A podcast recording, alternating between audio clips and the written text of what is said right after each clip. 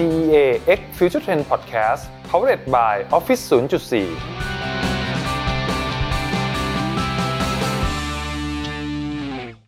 สวัสดีครับ ขอต้อนรับเข้าสู่ Podcast Creative Career The Future of Job Podcast ที่จะพาคุณไปสำรวจโลกยุคใหม่ของการทำงาน ผมโอม โอมสิริวิรกุล ทำหน้าที่เป็นผู้ดำเนินรายการครับ เราทุกคนล้วนเป็นส่วนหนึ่งของโลก และงานใด ๆ ที่เป็นงานสาธารณะ ก็คือหน้าที่รับผิดชอบของเราทุกคน เปิดมาแบบนี้นะครับแม่วันนี้เราจะมาคุยกับคนที่ทำงานเกี่ยวข้องกับการพัฒนาเมือง ให้เป็นเรื่องสาธารณะนะครับ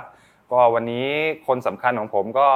นั่งอยู่ตรงหน้าผมแล้วครับ ขอต้อนรับคุณเตชิตจิโรพาสโกศลนะครับหนึ่งในสมาชิกของสาธารณะ Citizen Lab ครับผม สวัสดีครับ คุณเตครับครับ สวัสดีครับ สวัสดีครับ ก็อยากให้คุณเตแนะนำตัวให้คุณผู้ฟังรู้จักนิดหนึ่งครับ ว่าคุณเตเป็นใครปัจจุบันทำหน้าที่หรือตำแหน่งอะไรในสาธารณะ Citizen Lab ครับครับ สวัสดีครับ ผมชื่อเตชิตนะครับ ก็อย่างที่คุณโอมแนะนำไปเบื้องต้นแล้วว่าผมเป็นหนึ่งในทีมของสาธารณะ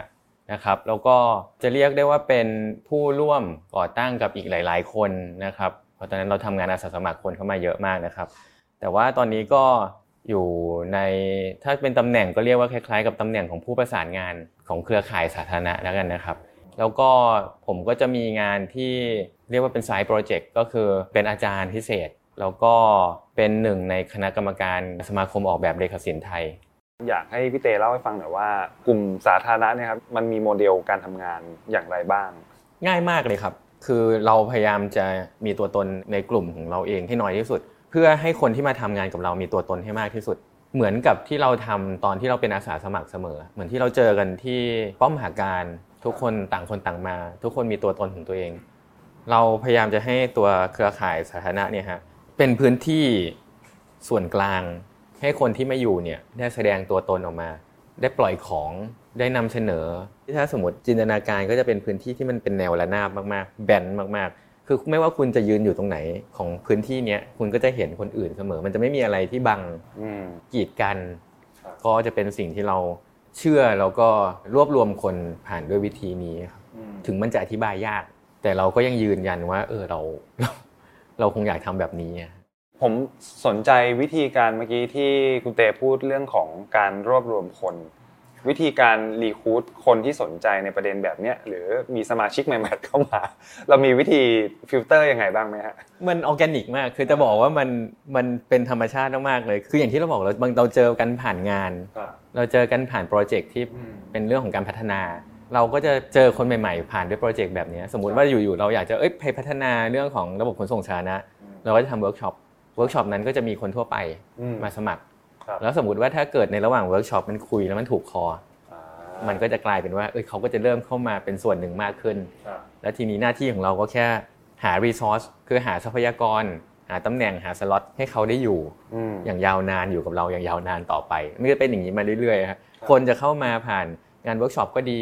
หรือผ่าน connection ส่วนตัวของแต่ละคน หรือแม้กระทั่งเดินเข้ามาที่ออฟฟิศเราค่อนข้างเปิดมากในการที่เราจะคัดเลือกคนก็คือแทบไม่ได้คัดเลยดีกว่าครับ อยากถามคุณเตครับว่าทางสาธารณะมีวิธีในการคัดเลือกปัญหาในพื้นที่สาธารณะ เพื่อที่จะลงไปแก้ไขหรือบำรุงให้มันดีขึ้นเนี่ยเรามีวิธีหรือมีเกณฑ์คัดเลือกยังไงบ้างครับ มีครับคือเกณฑ์เราเนี่ยมาจากความถนัดของทีมที่ทำได้ หลักๆ ก็จะมีเรื่องของระบบขนส่งสาธารณะ มีเรื่องของเศรษฐกิจชุมชนครับ social awareness ผมเรียกว่าเป็นการตระหนักรับรู้ทางสังคมนะครับ ความยั่งยืนทางอาหารอืมอันเนี้ยผมมองว่าเป็นความถนัด แต่ไม่ใช่ความถนัดของทีม เป็นความถนัดของคนที่เข้ามาอยู่ร่วมกับเราแล้วเขารู้สึกว่าเขาอยากทำอืมมันก็เลยเป็นที่มาว่าสาธารณะเนี่ยจะรับงานตามความถนัดเหล่านี้อยู่ตอนนี้ ซึ่งหมายความว่าถ้าสมมติเรามาคุยกันอีกทีหนึ่งสามเดือนต่อไปครับเรามีคนที่เขาเข้ามาแล้วเขาเขาอยากจะอยู่ในสถานะเขาอยากจะอยู่ในเครือข่ายแล้วเขาอยากจะทำสมมติเขาอยากจะทำเทคครับเขาอยากจะทำฟินเทคหรือเขาอยากจะทำพวกเทคสตาร์ทอัพเขาถนัดตรงนี้แล้วเขาอยากจะทำเพื่อสังคม มันอาจจะมีอีกหนึ่งทีมโผล่ขึ้นมา แล้ววันนั้นผมคุยกับคุณโอม ผมก็อาจจะบอกว่าเออสถานะมีความถนัด หรือว่าสามารถทำงานประเด็นเรื่องของการพัฒนาในเมืองผ่านระบบเทคโนโลยีได้เหมือนกันอืมมันจะค่อนข้างจะเติบโตในรูปแบบนี้ครับอ่าก็คือนำความถนัดของแต่ละคนเนี่ยมาเป็นเกณฑ์ในการที่จะเข้าไปปรับปรุงแก้ไขหรือความสนใจในแต่ละประเด็นนั้น ก่อนหน้านี้ผมไปอ่านข้อมูลมาคือ สาธารณะมีกฎ5ข้อหลักด้วย มันคืออะไรครับ อยากให้คุณเตช่วยอธิบายหน่อยว่า 5 ข้อ 5 แนวคิดนี้มันมันเกิดขึ้นจากอะไร มันมีช่วงหนึ่งผมจำได้ประมาณต้นปีที่แล้วครับครับ คือทีมอยู่ๆมันก็ใหญ่ขึ้นมาโดยที่แบบไม่รู้ตัว คือคนน้อยๆ เราจัดการอาจจะง่าย แต่พอคนเยอะเราอาจจะต้องมีอะไรเพื่อแบบเป็นจุดยึด เราก็เลยพยายามจะคิดคล้ายๆกับ framework ในการทำงานรวมถึงตัวที่เรียกว่า principle คือหลักการในการทำงานเหมือนกันนะครับของสาธารณะห้าข้อครับข้อแรกทุกงานของเราเนี่ยจะเห็นความสำคัญของประชาชนเป็นอันดับแรกเสมอ ข้อที่ 2 ก็คือเราจะมองเห็นว่าทุกคนสามารถเป็นผู้มีส่วนได้ส่วนเสียในการพัฒนาเมืองได้อ่าส่วนข้อ3นะครับเราเชื่อ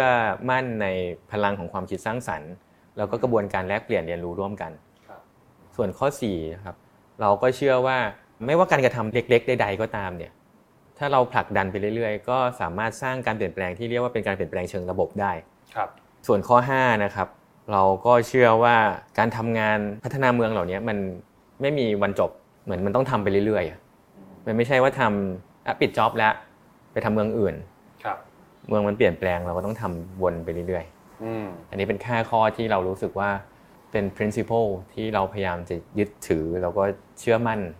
ครับในการทำงานนะครับ ผมสนใจข้อที่ 3 เรื่องความคิดสร้างสรรค์ครับก็คือ โดยปกติแล้วเนี่ยถ้าพื้นที่สาธารณะหรือชุมชนไหนมีปัญหา เราก็มักจะเห็นภาพเรื่องของการประท้วงประท้วงอะไรเงี้ยทีนี้เราเอา framework เรื่องของความคิดสร้างสรรค์เนี่ยไปออกแบบยังไงให้มันดีขึ้นได้บ้างครับ เป็นคำถามที่ที่ดีนะครับ คือคิดว่าเป็น tipping point ของของทีมเลยครับว่าเรารวมระดมคนเหมือนกัน แต่เราระดมคนมาเนี่ยเราพยายามจะสร้างความเป็นไปได้ เราเรียกว่าเราชวนคนมามองเห็นความเป็นไปได้ใหม่ ๆ ในอนาคตอืมมากกว่าที่จะต่อสู้กับความเป็นไปได้เก่าๆหรือปัญหาเก่าๆครับครับผมต้องบอกก่อนว่าจริง ๆ การประท้วงก็เป็นหนึ่งใน movement เนอะที่เราครับก็ไม่ได้ว่าดีหรือไม่ดีครับเราแค่แค่เราอาจจะไม่ถนัดประท้วง คือคือเราเป็นคนแบบอาจจะไม่ได้มีคาแรคเตอร์ในแบบนั้น แต่ว่าเราก็อยากจะรวบรวมคนขึ้นมา เพราะเราเชื่อว่า เออเมืองมันไม่ใช่เรื่องของคนเดียว แล้วบางทีสิ่งที่เราคิดเนี่ยมันไม่ใช่ความคิดของทุกคนครับนะครับ เราก็เลยพยายามจะใช้วิธีรวบรวมคนเหมือนกัน ระดมคนมา แต่ว่าเราเราชวนระดมคนมาเนี่ยมาสร้างสรรค์ครับมามองอนาคต มามองความเป็นไปได้ใหม่ ๆ มาชวนคุยเรื่องความฝัน ชวนคุยเรื่องความหวังของเมือง แล้วลองดูซิว่าระยะทางระหว่างความฝันกับความจริงที่อยู่ในปัจจุบันเนี่ยมันจะไปร่วมกันได้ยังไง ผ่านการใช้ความคิดสร้างสรรค์แล้วก็การแลกเปลี่ยนตกลงร่วมกัน มีกรณีศึกษาไหมครับ ที่เราเราเอาตรงเนี้ยไปไปปรับใช้ไปสื่อสารหรือไปอะไรกับคนในชุมชน ที่เห็นชัดๆที่คิดว่าเป็นรูปธรรมชัดเจนก็คือเป็นป้ายรถเมล์ครับครับป้ายรถเมล์ใหม่ของกทมอืมที่ทำผ่านทีมเมเดกับเครือข่ายมากมาย เครือข่ายนักออกแบบเครือข่ายอาสาสมัครมากมายนะครับ อันนั้นก็คือผ่านกระบวนการสร้างสรรค์ แล้วก็การตกลงมีส่วนร่วมอย่างอย่างเข้มข้นมากๆโอ้โหเปิดมาดีมากครับคืออยากจะถามต่อเรื่องของการทำงานร่วมกันครับระหว่างสาธารณะกับเอกชน หรือสาธารณะกับภาครัฐอะไรเงี้ยครับมันมีความยากง่ายหรือแตกต่างกันมากน้อยแค่ไหนในมุมมองของคุณเตครับเพื่อให้เห็นภาพอาจจะพูดแบบชี้นำนิดนึงนะครับก็คือเราก็จะรู้ว่าภาครัฐเขามีพลังเนอะคนตัวใหญ่มีพลังเยอะ เวลาเราคุยแลกเปลี่ยนกับเขาเนี่ย มันจะมีความรู้สึกว่าเรามีไฮรักีเราจะต้องเข้ากระบวนการเข้าสู่ขั้นตอน ทั้งในเรื่องตั้งแต่การเอกสารก็ดี เรื่องของการประชุมการนัดหมายก็ดีมันก็จะต้องทุกอย่างจะมีระบบระเบียบขั้นตอน ซึ่งผลที่ได้กลับมาก็คือ กระบวนการจะดำเนินไปอย่างไม่ค่อยคล่องตัวฮะหรือบางบางจุดจะเรียกว่าล่าช้าก็ได้ คือถ้าภาครัฐเปลี่ยนมองตัวเองใหม่นะครับ อันนี้คือถ้าเปลี่ยนพาราดามคือเปลี่ยนโลกทัศน์ของภาครัฐจากจากผู้บังคับใช้นโยบาย เป็นผู้ประสานงาน ผมคิดว่ามิติการพัฒนาเมืองจะเปลี่ยนไปโดยสิ้นเชิงเลยครับเพราะภาครัฐมีอำนาจในการระดมคน มีพื้นที่ในการแลกเปลี่ยนที่พร้อมอยู่แล้ว แต่ตอนนี้ภาครัฐยังคิดว่าตัวเองจะต้อง execute นโยบายทุกอย่างด้วยตัวเองถ้าภาครัฐเปิดพื้นที่ให้ประชาชนเข้าไปไม่ไม่ใช่พื้นที่ทางกายภาพอย่างเดียวนะครับ เป็นพื้นที่เชิงนโยบายด้วย คือแค่เปลี่ยนมุมมองว่าประชาชนพร้อมที่จะพูดคุยนำเสนอแนวทางเนี่ย ผมคิดว่าการเคลื่อนไหวของเมืองมันจะเปลี่ยนรูปแบบไปเลยครับ อันนี้ผมยกตัวอย่าง policy model ที่เนเธอร์แลนด์ชื่อ the polder model ครับในโมเดลที่มองถึงมันมี 3 เสาอืมทุกๆ decision making ใหญ่ ๆ จะมีสามเสาเข้ามามีส่วนร่วมครับเสาแรกแน่นอนครับเป็นภาครัฐ เสาที่สองเนี่ยเป็นภาคธุรกิจครับเสาที่สามเป็นสหภาพแรงงาน ทุกๆ decision making จะเกิดการตกลงร่วมกันแบบนี้เสมอ เมื่อย้อนกลับไปประมาณ 4-5 ปีที่แล้ว ถ้าผมจำไม่ผิดมันจะมีหนังที่เป็นเรื่องของการพัฒนาพิพิธภัณฑ์แห่งชาติของเนเธอร์แลนด์นะครับคือมันจะมีปัญหาเรื่องทางลอดจักรยานมากๆเพราะว่าตรงนั้นเนี่ยพิพิธภัณฑ์สร้างใหม่มันจะไปปิดทางเดินจักรยานของประชาชน แต่พอด้วยโมเดลแบบนี้การแลกเปลี่ยนร่วมกันสามฝ่ายทำให้ประชาชนมีอำนาจในการต่อรองมาก ๆ จนสุดท้ายพิพิธภัณฑ์เนี่ยตรงกลางกลายเป็นโดม เพื่อให้มีทางจักรยานลอดผ่าน เปลี่ยนแบบไปหมดเลย ทำให้งานออกแบบต้องล่าช้าไปอีกภาครัฐต้องจ่ายเงินใหม่ แต่เขายอมเพราะว่าเขาเขาเห็นว่านี่คืออำนาจที่เขาต้องยอมรับมันครับแล้วสุดท้ายทำให้ตอนเนี้ยพื้นที่มันออกมา มันกลายเป็นพื้นที่ทางกายภาพเมืองที่มีคนใช้งาน คนก็จับจักรยานผ่าน โอเค คุณค่าทางวัฒนธรรมมันอาจจะไม่ยิ่งใหญ่ แต่คนที่อยู่ในนั้นเขาก็รู้สึกว่าเขามีเจ้าของร่วม ตรงนี้เป็นพื้นที่ที่เขาเขาเสนอไอเดียได้มาครับ แล้วอย่างนี้ทางกลุ่มสาธารณะเคยมีพักการเมืองมาจีบบ้างไหมพี่แบบมาจีบว่าแบบโอ้โหนี่ขับเคลื่อนอย่างนี้สอดคล้องกับนโยบายจังเลยอะไรอย่างเงี้ยมีความสนใจไหมถามเหมันรู้เลยครับ คือจะเรียกว่ามาจีบไหมผมก็ไม่รู้แต่เขาเข้ามาคุย มีพรรคการเมืองมาคุยนะครับ ตั้งแต่ระดับอ่าสสท้องถิ่น ไปจนถึงระดับหัวหน้าพรรคอะไรอย่างเงี้ยครับก็มีเข้ามาแลกเปลี่ยนมาคุยเชิงนโยบายมาศึกษาเรียนรู้การทำงานของเราของอ่าร่วมกันมากกว่าฮะครับว่าเราทำออกมาในรูปแบบไหน ซึ่งจริง ๆ อย่างที่เราบอกไปว่าไอ้พวกหลักการหรือกระบวนการทันทำงานเนี่ยเรายินดีที่จะแบบแชร์มากๆ แล้วเราก็รู้สึกว่ามันดีมากด้วยเพราะเราไม่ได้แบบจะต่อต้านหรือแบ่งพักแบ่งพวกอะไรนะครับ แต่เราก็ค่อนข้างจะระวังตัวในในฐานะที่เออเราอยากจะเป็นตัวกลางเนอะอย่างที่เราบอกว่าเราอยากจะเป็นพื้นที่กลางๆเพิ่งล่าสุดเพิ่งคุยกันว่าเออหลังๆ เริ่มเหมือนมีนักการเมืองมีพรรคการเมืองเข้ามาคุย ซึ่งในข้อหนึ่งก็ดี เพราะว่าทำให้ การขับเคลื่อนเชิงนโยบายไปได้เร็ว แต่เราก็ต้องประเมินเรื่องว่าเออเราไม่ได้อยากจะถูกดึงเข้าไปอยู่ในฝั่งใดฝั่งหนึ่ง ถึงแม้กระทั่งว่าในเชิงส่วนตัวเราอาจจะชอบใครสักคนหนึ่งเป็นพิเศษอย่างเงี้ยแต่ว่าในฐานะที่เออเราเป็นเครือข่ายเนี่ยเราต้องมีจุดยืนว่าเออเราเราขอให้ทุกคนเข้าถึงได้ หรือแม้กระทั่งคนที่ไม่ชอบ เราก็อยากจะคุยกับเขาอย่างเงี้ยก็ต้องเขาเรียกว่าอะไร balance ระมัดระวังในเรื่องของการเข้าไปคาบเกี่ยว อะไรบางอย่างด้วยใช่ครับนเพราะว่ามันส้บางอย่างที่เราเล่าให้ฟัง5ข้อไปข้อแรกคือประชาชนสำคัญที่สุดๆครับฉะนั้นเรากังวลมากคือเหมือนเราไปเกาะกับการเมืองอะแล้วประชาชนบางกลุ่มเขาอาจจะรู้สึกว่าเออเราไม่ได้อยู่ตรงพื้นที่ตรงนั้นร่วมกับเขาแล้วอย่างเงี้ยอืมอาจจะเป็นพรรคการเมืองที่เคยมีปัญหากับเขาหรืออะไรอย่างเงี้ยนะครับครับคือผมคิดว่าในเชิง policy ตรงเนี้ยมันไม่สำคัญเท่าในเชิงที่เวลาเราลงพื้นที่ไปอะ แล้วเรายังเห็นกันและกันมันแบบในเชิงเป็นมนุษย์กันอยู่อะตรงนี้ผมคิดว่าสำคัญกว่าที่เราจะได้หน้าหรือได้ชื่อในฐานะที่เราเป็นเครือข่ายที่ทำงานกับพรรคการเมืองอีกเยอะมากโอเคครับ ทีนี้กลับมาที่เรื่องของเมืองหน่อยครับเรื่องของเมืองเรื่องของพื้นที่สาธารณะเนี่ยอยากจะถามว่าจริงๆแล้วอะไรมันคือบาดแผล เรื่องของการพัฒนาเมืองกับพื้นที่สาธารณะที่มันเป็นอยู่ทุกวันโดยเฉพาะในเมืองใหญ่ๆในมุมมองของของคุณเตครับ อืม ที่ทำให้เมืองไม่ไปต่อนะใช่ครับผมเห็นสองประเด็นใหญ่ๆเพื่อความแฟร์ผมจะพูดถึงทั้งฝั่งที่เป็นประชาชนแล้วก็ฝั่งของภาครัฐด้วยครับภาครัฐเนี่ยแน่นอนสิ่งที่ทำให้มันไปต่อยากก็คือระบบที่มันรวมศูนย์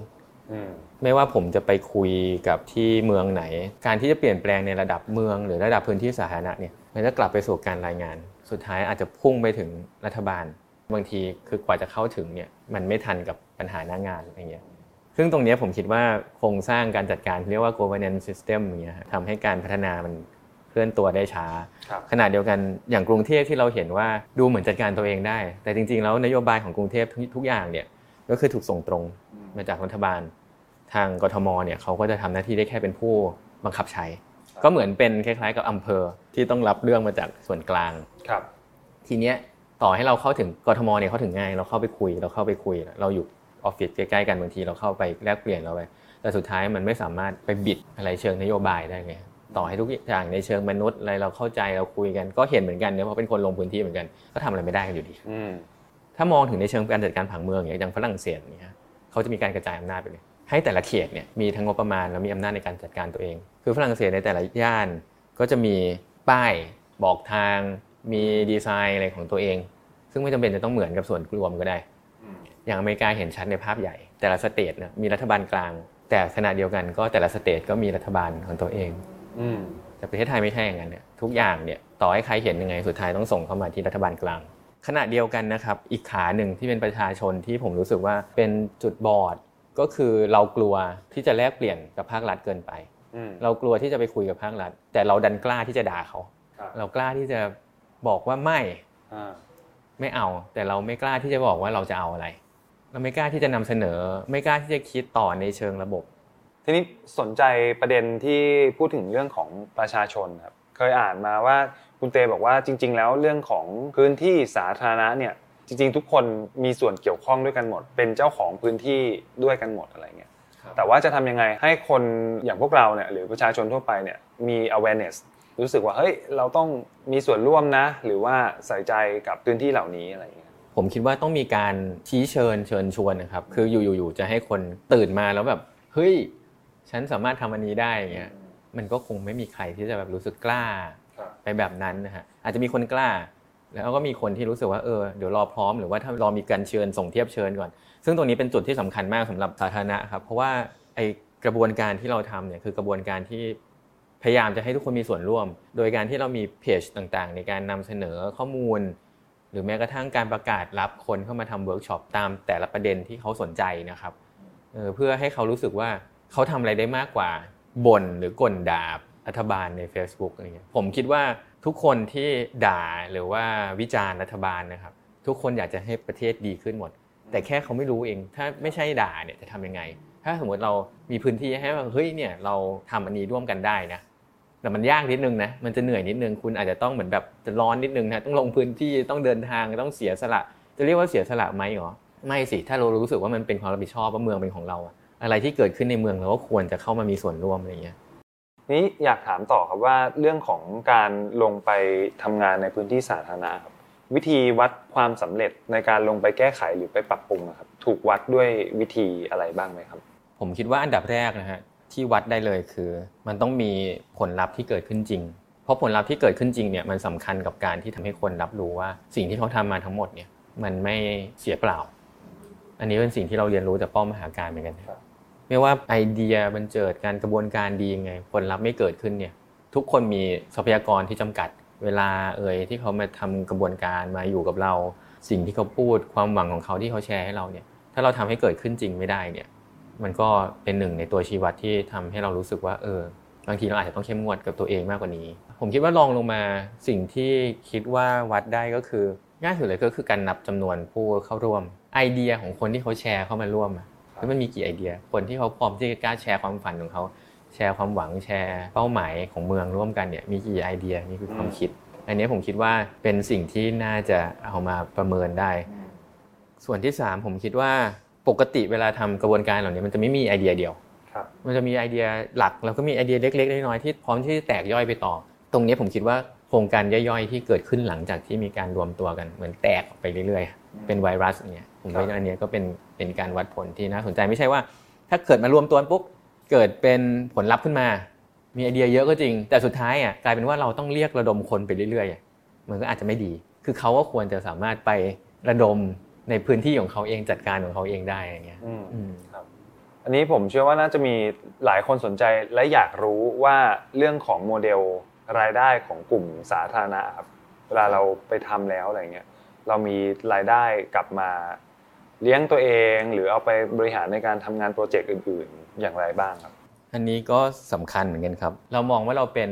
ดีไซน์สตูดิโอก็ได้ครับ แต่เราดีไซน์โจทย์เมืองให้กับคนที่มีปัญหาอย่างเช่น หลัก ๆ ก็คือภาครัฐแน่นอน ภาครัฐมีปัญหาเราไปดีไซน์โดยใช้กระบวนการมีส่วนร่วม ตรงนี้เราก็จะได้รายได้ในส่วนการทำกระบวนการการออกแบบตรงนี้มานะครับสองก็คือชุมชนหรือว่าเป็น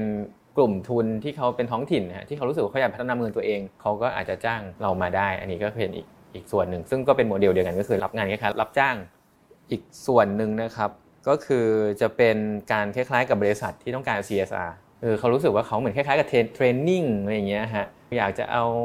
พนักงานมาลงพื้นที่ แล้วอันที่ 2 ก็คือ service ของเราอย่างหนึ่งก็คือเป็นการจัดการความรู้ การทำเวิร์กช็อปล่าสุดก็มีการทำเวิร์กช็อปชวนเจ้าหน้าที่หน่วยงานต่างๆ มาเรียนรู้กระบวนการนี่ก็เป็น service ที่เรา offer ให้นะครับ ส่วนที่ 3 ก็จะเป็นธุรกิจที่เรียกว่าเป็น area base ก็คือเรามีร้านกาแฟโฮสเทลตรงนี้ก็ถือเป็นเงินที่หมุนเข้ามาอีกด้านหนึ่งที่จะเป็นรายจ่ายให้อีกกลุ่มหนึ่งซึ่งเรายังมีวางแผนที่จะสร้างโมเดลธุรกิจอีกโมเดลหนึ่ง ที่คิดว่ามันจะเป็นโมเดลที่อยากจะให้มันยั่งยืนกว่านี้ ถ้าอธิบายอย่างเงี้ยน่าจะเป็นคล้ายๆเป็นระบบ membership หรือ subscription คนที่แบบอยากจะมีส่วนร่วม ก็จะได้ผลประโยชน์อะไรบางอย่างเนอะในการที่คุณได้ subscription ตรงนี้ แต่ว่าก็แลกมาด้วยค่าใช้จ่ายบางส่วนเล็กๆน้อยๆเพื่อให้ไอตัวระบบที่เราทำทั้งหมดมันอยู่ได้ เพราะว่าตอนนี้ผมรู้สึกว่าถึงจุดจุดหนึ่งเรารู้สึกเราทำมาแบบนี้อย่างที่ผมบอกว่าพอมันไปติดกับกรอบหลาย ๆ อย่าง เรารู้สึกว่าปัญหาไม่ได้รอเรา เหมือนเราต้องไปรอระบบขั้นตอนต่างๆ รู้สึกว่าเราต้องการทุนหนึ่งทุนสะสมของเครือข่าย เวลามีความท้าทายอะไรเกิดขึ้นเราสามารถเข้าไปจัดการได้ทันที ชวนคนชวนอะไรมาทำได้ทันที ซึ่งตอนนี้เราบอกตรงๆว่าเราไม่ได้มีทุนสะสมตรงนั้น ด้วยวิกฤตอย่างนี้ด้วยด้วยโควิด อย่างนี้เรารู้สึกว่าเราต้องมีโมเดลที่รู้สึกว่ายั่งยืนมีทุนสะสมพร้อมที่จะไม่ใช่แค่แบบทำงานเชิงลับ แต่เราอยากทำงานเชิงลุกมากขึ้น แล้วภาพใหญ่ที่ทั้งคุณเตแล้วก็ทีมสาธารณะอยากเห็นนะ ให้มันเกิดขึ้นกับเมืองมีเป้าหมายมีภาพในอุดมคติที่อยากให้มันเกิดขึ้นไหมครับภาพใหญ่นะครับผมอยากจะเห็นเมืองมีคุณภาพ ทุกปีเขาจะมีจัดลำดับ livable city ซึ่งส่วนใหญ่เมืองที่ได้ลำดับอันดับหนึ่งสองเนี่ยมันเป็นเมืองที่เรารู้สึกโอ้อยากไปอยู่จังเลยค่าของชีพมันเขาจะแพงก็จริงแต่ว่า มันจะเป็นเมืองที่ประชากรทุกคนอยู่โดยที่แบบไม่ต้องดิ้นรนอะไม่ต้องพยายามแบบสะสมเงินทองให้ได้เยอะ ๆ เพื่อจะได้สบาย ผมอยากจะเห็นเมืองที่เป็นแบบนั้นนะครับ ในเชิงโครงสร้างของเมือง ขณะเดียวกันในเชิงที่มันเป็นคนนะผมรู้สึกผมอยากให้คนกล้าที่จะแลกเปลี่ยนในเรื่องของอนาคตของเมืองของพื้นที่สาธารณะร่วมกันมากขึ้น เชื่อว่าตัวเองสามารถเปลี่ยนแปลงอะไรได้มากขึ้น เชื่อในตัวเองเชื่อในคนที่อยู่ข้างๆมากกว่าที่จะเป็นระบบการเมืองของตัวแทน ซึ่งผมไม่ได้บอกว่านั้นไม่ดี ถ้าสมมติคุณมีโอกาส คุณมีความเป็นไปได้ที่จะเปลี่ยนแปลงด้วยตัวคุณเองเนี้ยที่ไม่ใช่สเกลเล็กๆด้วยนะ มันอาจจะเปลี่ยนในระบบใหญ่ๆเลย แต่ว่ามันต้องมีกระบวนการที่ต้องทำร่วมกันทำพร้อมกัน คุณจะต้องออกมาทำอะไรบางอย่าง ในระยะเวลาหนึ่งร่วมกันอย่างเงี้ยแล้วมันจะเกิดขึ้นอย่างเงี้ยครับที่ผมเชื่อได้ขนาดเนี้ยผมสามารถพูดมาได้ขนาดนี้เพราะว่าเพราะผมเห็นตัวอย่างจากน้องๆ จากทีม จากเครือข่ายทุกวันน้องๆเขาทำเขาเชื่อมโยงกันเขาแลกเปลี่ยนกัน เขาต่อสู้ไปกับปัญหาที่เกิดขึ้น ก็พยายามจะสร้างสรรค์อะไรใหม่ ๆ ตรงนี้ผมคิดว่าเป็น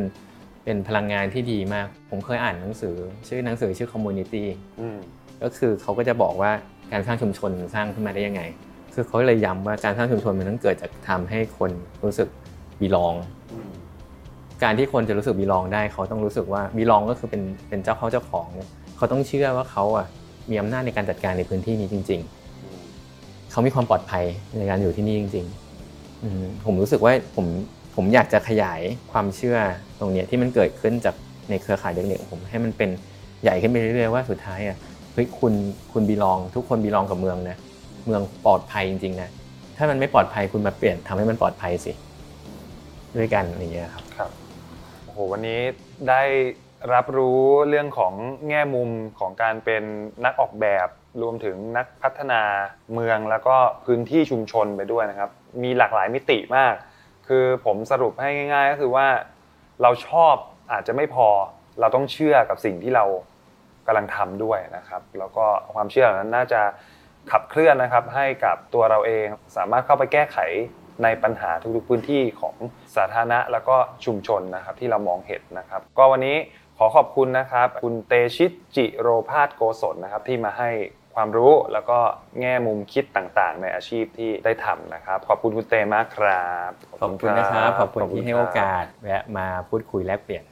ถ้าฟังแล้วชื่นชอบนะครับ ก็อย่าลืมแชร์ไปให้คนใกล้ตัวฟังกันด้วยนะครับ กับรายการ Creative Career The Future of Job